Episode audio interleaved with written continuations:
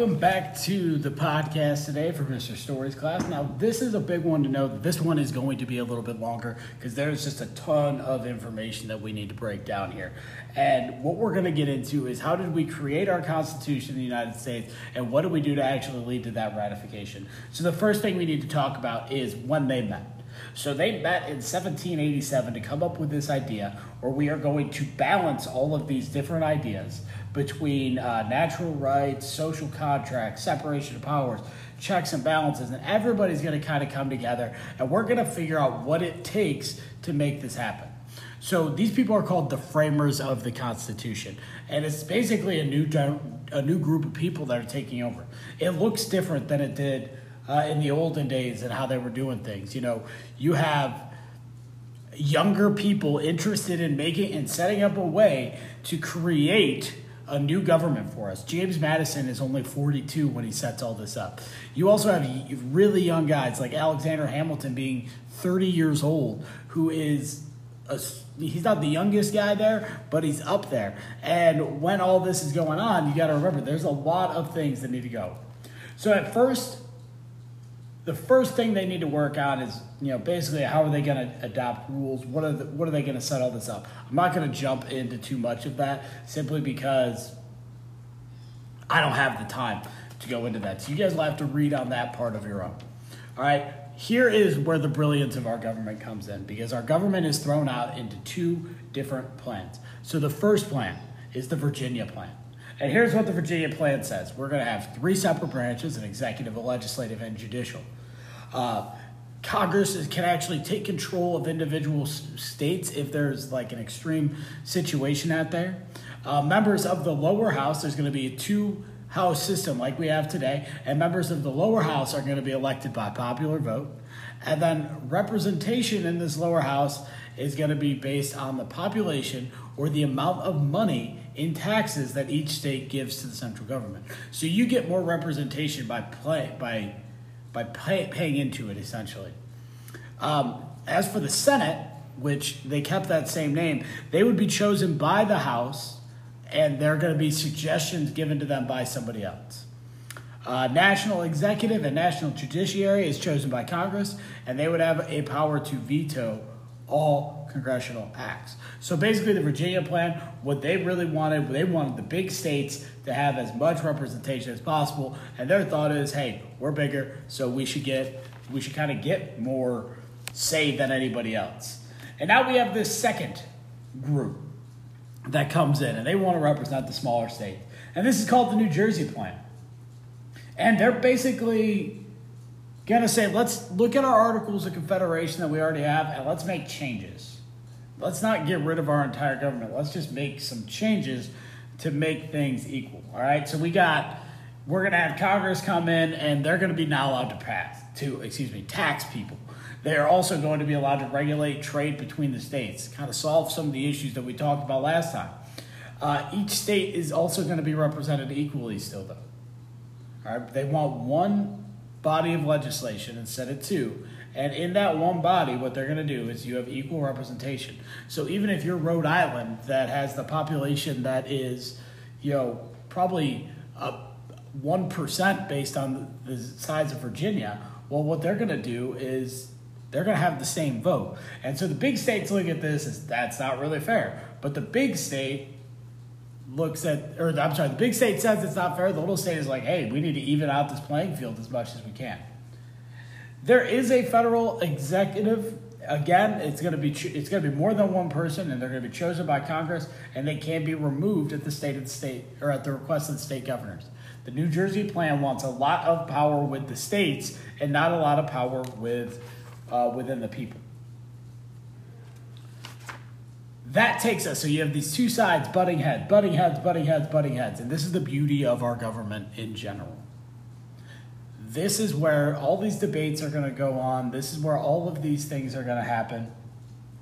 And basically, our government is decided by a simple compromise. So, two groups not fully agreeing, and they're going to come to these compromises and say, okay, you get some things, I get some things. All right. So the first compromise is going to be known as the Connecticut Compromise or the Great Compromise. Compromise, excuse me. And the issue it's resolving is how should states be represented in this Congress? And what they decide is that we're going to have two houses. One house, everybody is represented equally, and that one actually has more power, and that's the Senate. And then in the House of Representatives, which is our smaller house, they are going to be based on population. So our population is based on, you know, in Ohio, we have 16 representatives. Those 16 representatives are based on our population. uh, pros and cons of all this. We are going to uh, kind of enable some of the small states to have a say and a creation of a strong consumption. All right, so our second major compromise that we're going to have to deal, and this is going to be a little bit of a sensitive topic because we're going to be dealing with slavery, and we haven't really gotten into slavery yet in the government. So this is going to be, it's called the three fifths compromise, and the issue is how should we count slaves? This is a super offensive notion, and it comes back to some of the problems we have uh, today. Basically, the South sits there and they say, we want to count every slave as a full person because we have more slaves than we do citizens in these countries or in these states. So we want as much representatives as possible. The North says, wait a minute, you don't give them any rights, you don't pay them anything. They shouldn't count. So we shouldn't even count them at all when it comes to our population. And only the people who are considered citizens in your state should have to do this. So they come up with this compromise.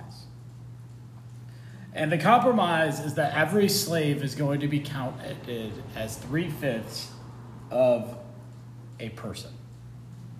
Meaning every African slave who was in the United States only counts as 60% of a human. We want to talk about race problems in our country. It goes back to our founding fathers not having the courage to stand up and say, This is wrong.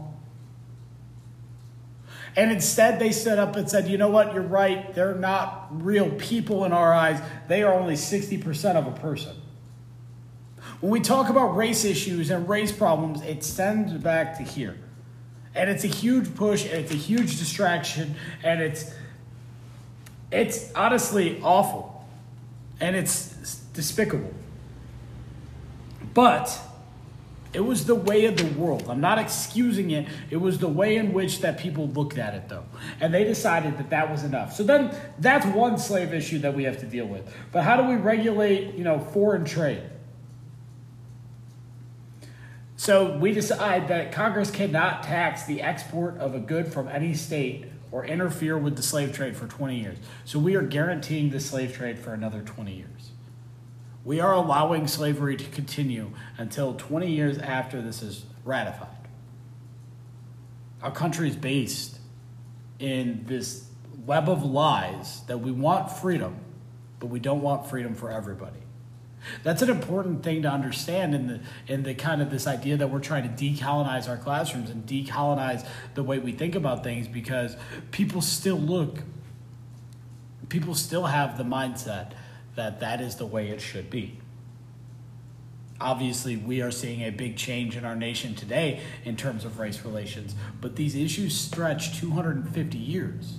And it's really hard to solve that problem overnight. All right, I'm going to get off my soapbox. We're going to get into our fight for our ratification.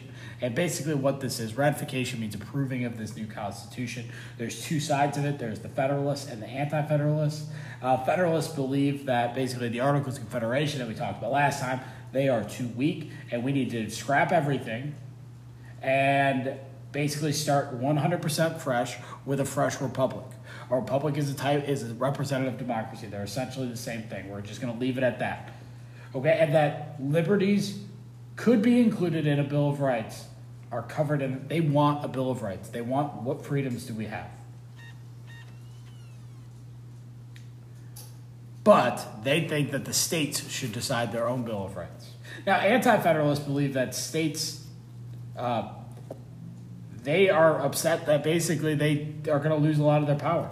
And if we give the national government too much power, there's going to be big problems. We just came from this. And as we just came from this, we don't want to have to keep fighting these stupid wars and these stupid battles over everything else.